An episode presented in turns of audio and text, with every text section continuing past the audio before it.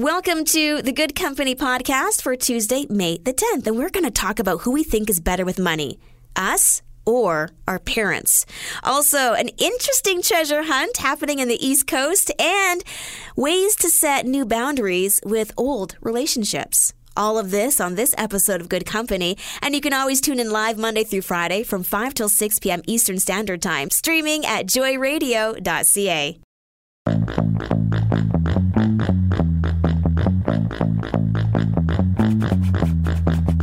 You're listening to Good Company, bringing you the best in Christian music and talk.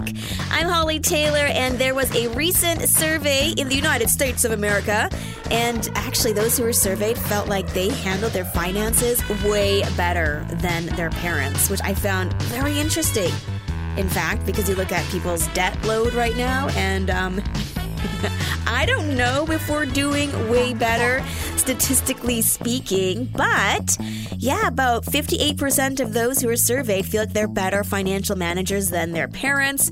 Um, but about 65 admit they're kind of uncomfortable talking to their parents about money.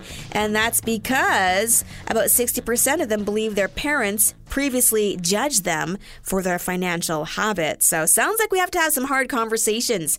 We need to set some new boundaries with old relationships. We'll be talking about that coming up later on today because it's important to engage in conversations with the people that we love. Everyone's changing.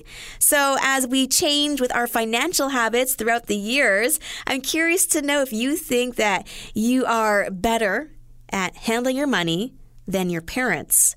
I'm going to say a hard no. My mom can stretch a dollar like nobody's business. She is so good with her money. I don't know how she stayed out of debt while I was younger. Um, I just know that when it came to balancing a budget and sticking to her budget and understanding money and how it can work for you, like she's one that I go to to ask for advice. So I'm I would be in the minority in this particular poll. What about you? You can text in 905-338-1250. Also, you can head to our Facebook page. It is at My Joy Radio and weigh in on our conversations there. As it's kind of cool just seeing whether or not you would say, yeah, I am so good at, at managing my money. My parents, they're okay, but you know, I learned from the masters and now I'm doing better. Which is, I think, the trajectory that you would like to see. Take the base, learn and grow. But I mean, yeah, I don't know. We do have other things to consider though, because talking about money, now there's cryptocurrencies and NFTs and is that what is it? NFTs, NTFs? I don't even know. It's like some kind of online currency to do with binary numbers. I don't know. I'm probably totally messing that up. See, I have so much to learn still. Text in, head to our Facebook page. Where are you at on this one? I'm Holly Taylor. FaithStrongToday.com is our lovely website. It is our hub. It is how we have some great access to our social media sites, literally with just a click of your mouse. Um, also, we have wonderful articles, hopefully to encourage and inspire you. What I love most is that we really do our best to have conversations about how we can live with our faith in the world that we find ourselves in in 2022. So check it out, faithstrongtoday.com. I'm Holly Taylor. This is Good Company, and we're talking about finances and how a lot of people recently surveyed feel like they handle their money better than their parents' generation. And apparently, this generation is not the only ones that think that. In fact, every single uh, age group feels like they handle their finances better than their parents' generation did. So, I mean, if that was the case, we would be all masters of money. And that is not the case at all. About 78% of those who are in the Gen Z cohort actually feel the most need to be financially responsible to help for future generations. So that's interesting, kind of looking forward. Um, of course, the best day to start saving uh, for tomorrow is today, but most of us feel like, oh, I wish I would have done that sooner. So, I mean, if that's you, no time at the present, just start with a couple bucks here or there, and eventually that does, in fact, grow. So, you know, even though we've got inflation happening, it's not all bad news for the next generation as um, they're going to see wages rising, hopefully, to increase uh, along with the pace of inflation not in all business sectors, of course, but there is, I think, a little bit of a better understanding that we're seeing gas prices, food prices, home and housing prices just going exponentially quick. Uh, and so I, I'm hoping that the next generation isn't too frustrated or feels a sense of loss about that because it can be overwhelming, even for us who have had our families and they're growing. And you're like, oh, now I'm going to pay for college. And why are my teens eating so much food? what once was 400 is now $1,000 in our grocery bills. So I think we've just got a different set of circumstances to negotiate. So maybe our parents did well with those problems. We've got a whole set of new problems to try to sort out. Got a message here from Kelly. She says, I actually think my parents handled money better. They were so much more clear on wants versus needs. Okay. Yeah. Uh, we got one here from Ginny. She says, I think I did better than my parents. However, you learn from them, you learn from their mistakes, but then you make mistakes as well. So I hope my kids are better than I am. That's a really great perspective on it. Yeah, you want to be great with your money, but I for sure want my kids to be so much better and so more aware of the different options for them with investments and now with the cryptocurrencies and all of that. It's a lot to learn times have changed. So I hope my children truly take time to grasp what their financial reality looks like when they are ready to take the reins of their own finances. So, yep, that's a prayer in our house. Feel free to weigh in. You can always text me. I love to hear from you. 905 338 1250. You can also head to our Facebook page and weigh in on our conversations there. Huh. You gotta get up to get down. Huh. You can also catch us across the airwaves of Joy Radio in the Greater Toronto Area or on demand using the My Joy Radio app for Google and Apple devices. We don't discriminate, we love them all. Whatever your favorite is, we've got an app for you.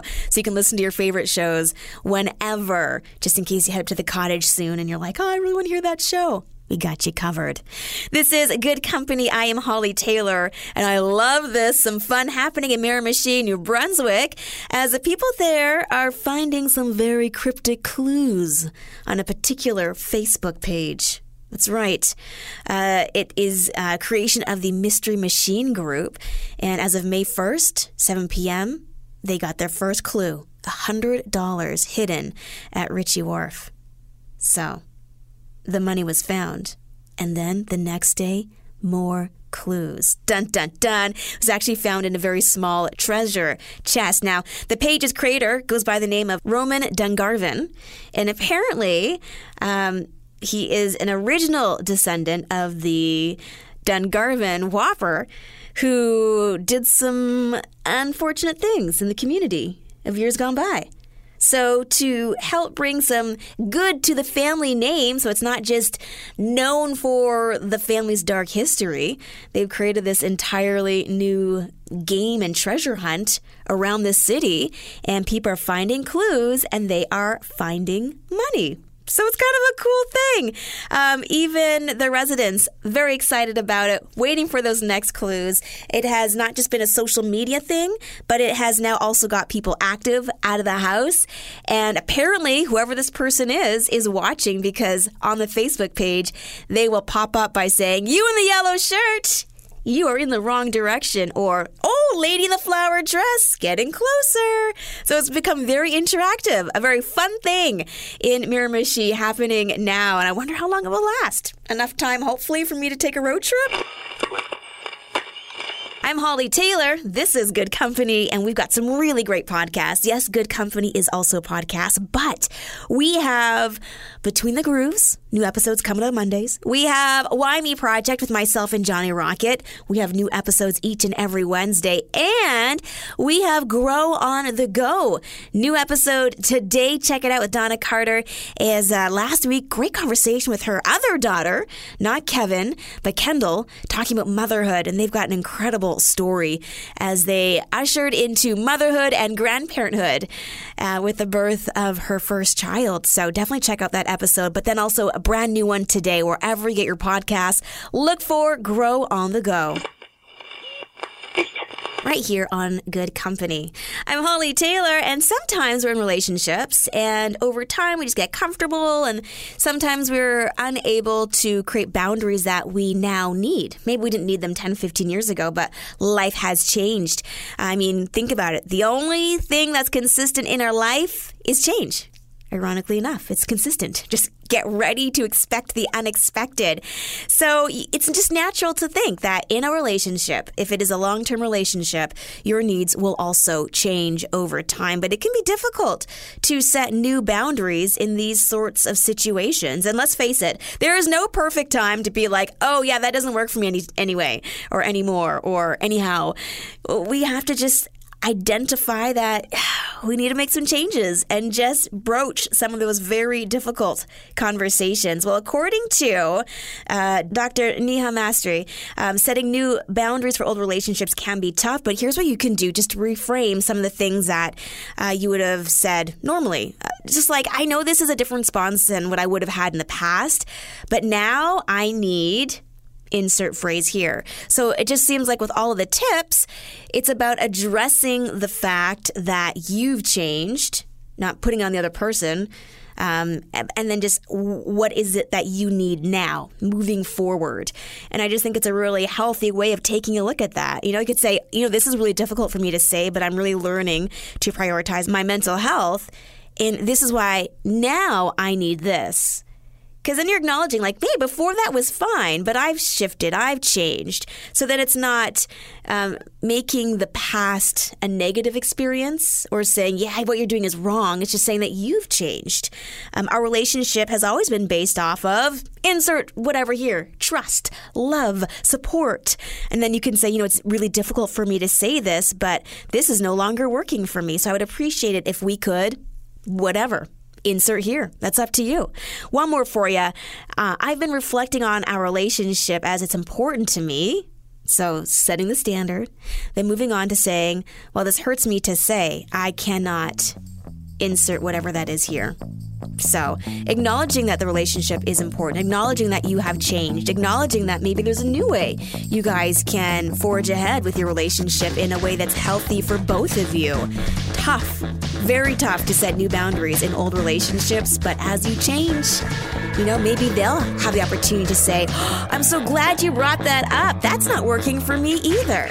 So, hopefully, your relationship is strong enough to have these tough conversations. I know you can do it. Have yourself a great rest of your Tuesday. We'll see you again right here on Good Company tomorrow on Wednesday.